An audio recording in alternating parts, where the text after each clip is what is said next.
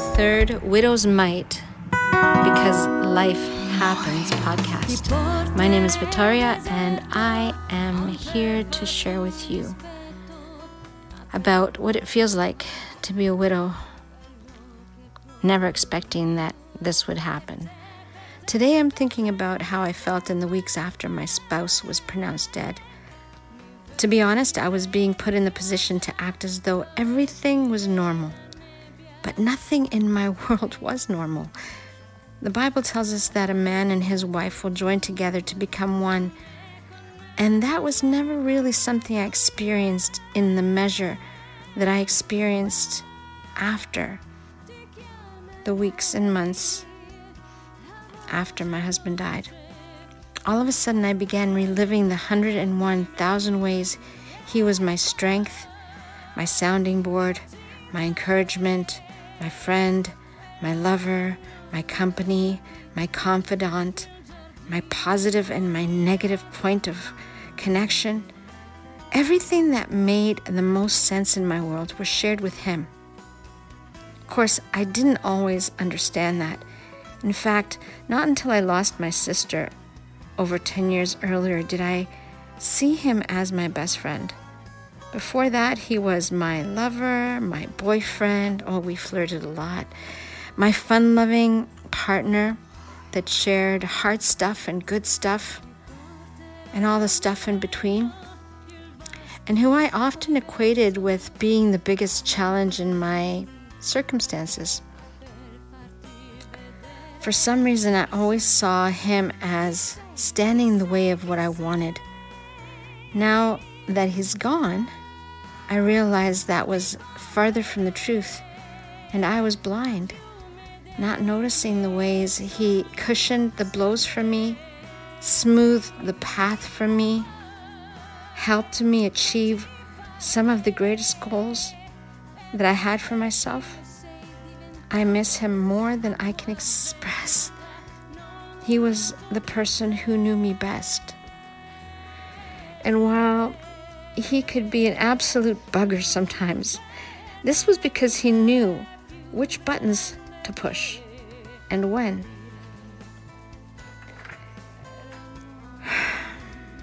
I have been grappling with various aspects of life in the times since he's gone and left me on my own to navigate this world and this life but he imparted so much into me during the years that we spent together. And we had 46 years of marriage and two years of being engaged with one another to really enjoy each other's company. And again, we loved to flirt. We flirted all day long at work. We flirted at home sometimes, although he was loath to flirt in front of the children. He never wanted them to see us getting cozy with one another. And I imagine that was because once he went over that line, he couldn't come back across it very easily. In some ways, he was putty in my hands whenever he became that man who was my lover and my best friend. He was so different in many ways. He became a child that just melted into me. And in some ways, that's what I miss most. I don't expect to ever have a relationship like that with anyone ever again, just because it was a relationship that was built over decades. He knew things about me that I will probably never share with anybody ever again. And I knew things about him as well. And none of them really matter now except for the intimacy that they allowed between us. We could look at each other from across the room and know what each one was thinking. I don't know how many people another individual or friend that anyone can do that with. except a husband who is treasured and loved, or a wife who is treasured and loved. So, being in this position causes, being in the position now to be alone causes um, a lot of angst. Small angst comes when I miss a hug. I miss cuddling in under his arms, being wrapped in them. Large angsts make themselves apparent on the inside of me when I am forced to make a decision I'm not ready to make. And that's happened a lot over the last year and more.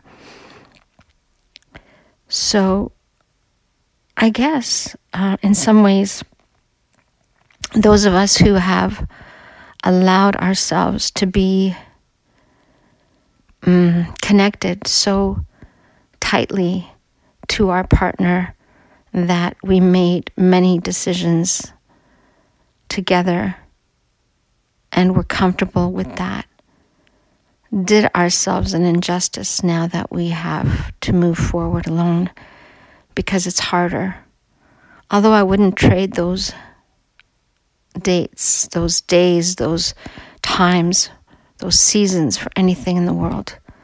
Whatever hardship I'm experiencing or enduring now is well worth it just because I would I would hope that everyone on this planet would have an opportunity to have a friend, a soulmate that they could call their very own and knew that it was going to be until death do us part, until one is gone.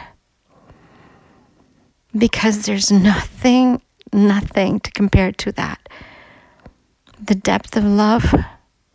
Oh, yeah, the love changes gears and you stop being so passionate that you know, each time you're in arm's length of one another, you have to touch each other or do something to calm those desires. But they never really left. If we were in the room alone at any given time, those desires always surfaced. And we became giddy, just as if we had just met again. I don't know if everyone feels that way or if it was just something special I was blessed to have. I do wish it for others. I especially wish it for my children because I have children who are married and some who I hope will marry. And um, I want nothing less than that for them. The hard part comes when life hits a blow and forces us, one of us, to move along without the other. So, widows might stand a chance to move forward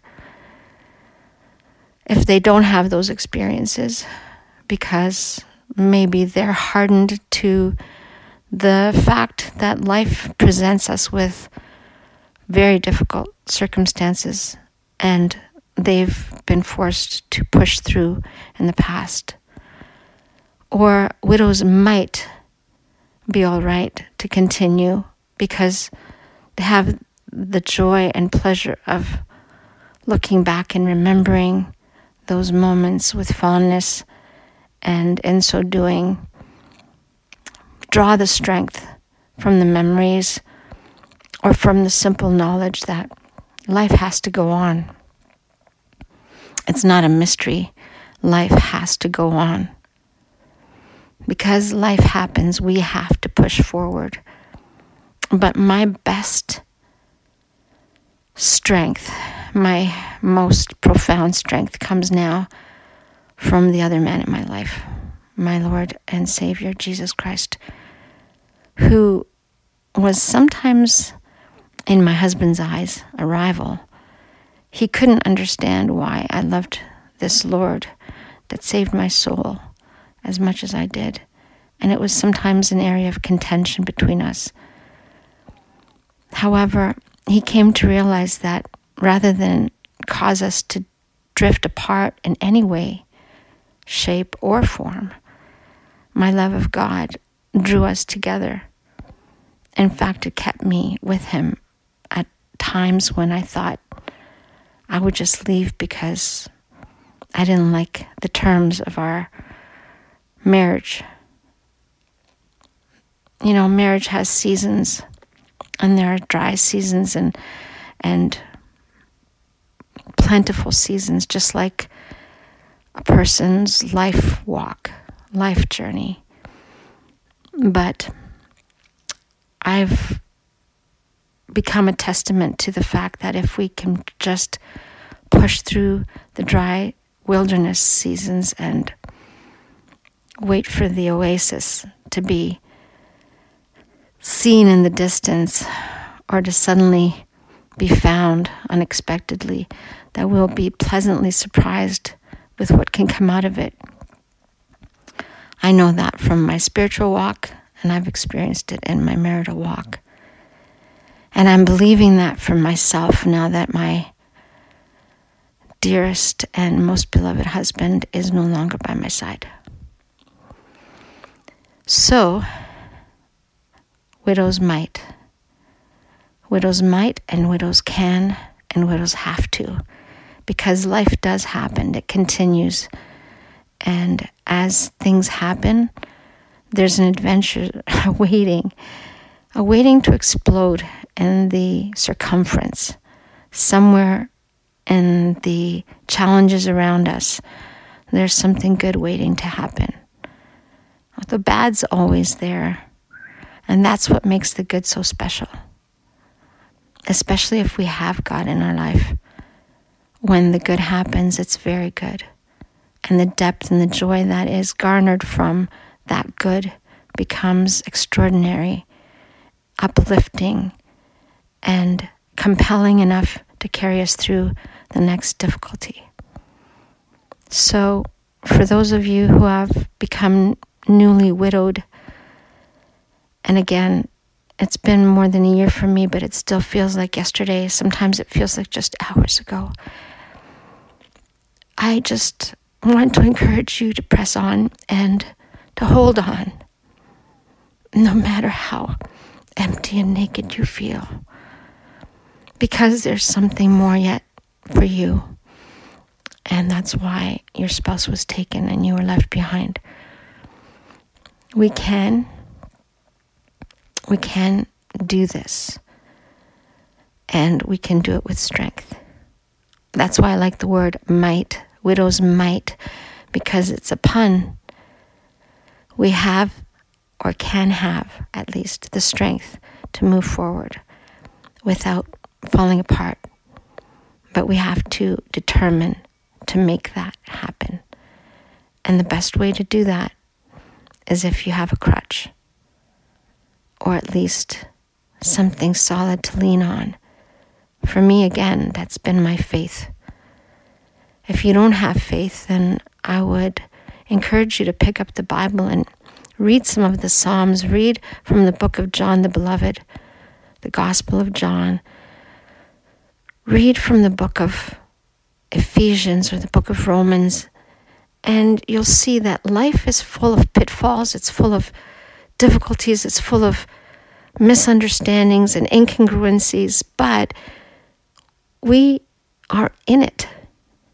And making the best of it, even in the sour moments, might be difficult, but in the end, well worth it because making the best of every situation the only way we can, in whatever way at the moment seems right, if we're following the precepts that are right. And we all know that there are certain things in this earth that are right. We have an inherent conscience that tells us when something is right and when something is wrong. But if we don't have that on our own, if we've never been taught the right from the wrong, we can ask God, who in a moment will great graciously and abundantly help us to see what's right and what's wrong. You know that telling what's right is not so hard because usually when we do something that's right, we feel peace, we feel joy.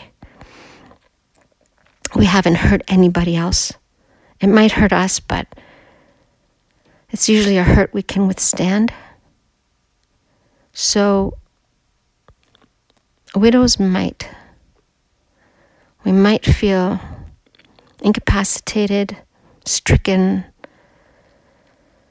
down for the count, but we will get up and shake it off and move forward and become stronger for the pain.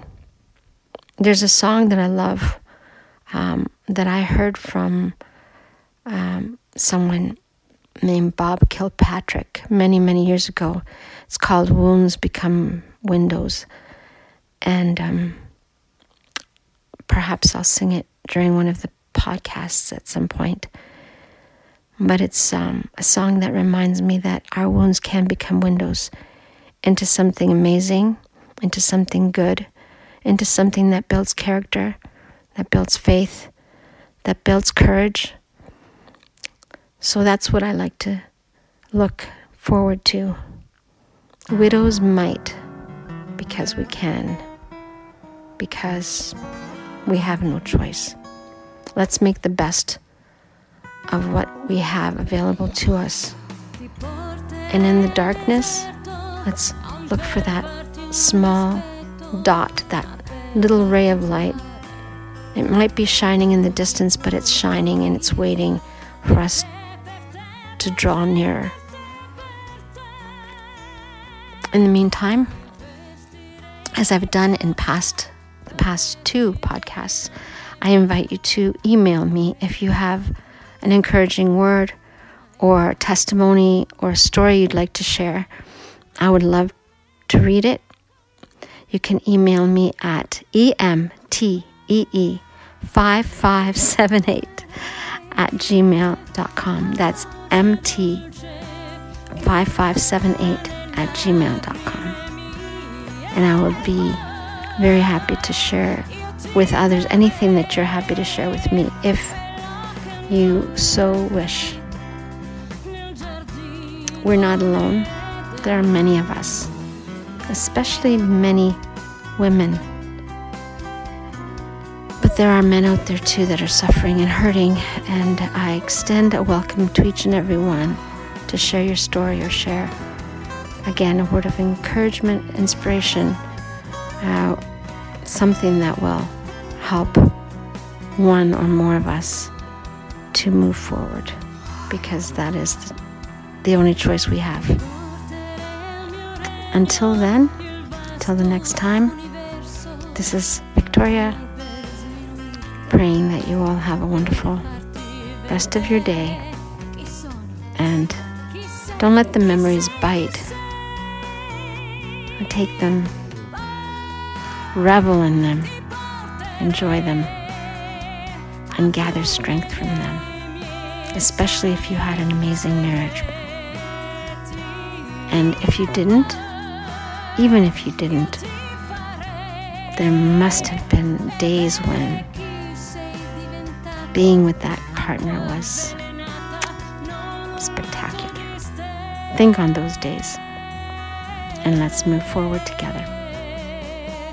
I'll bid you ciao for now. Until next time, this is Victoria from Widow's Might because life happens.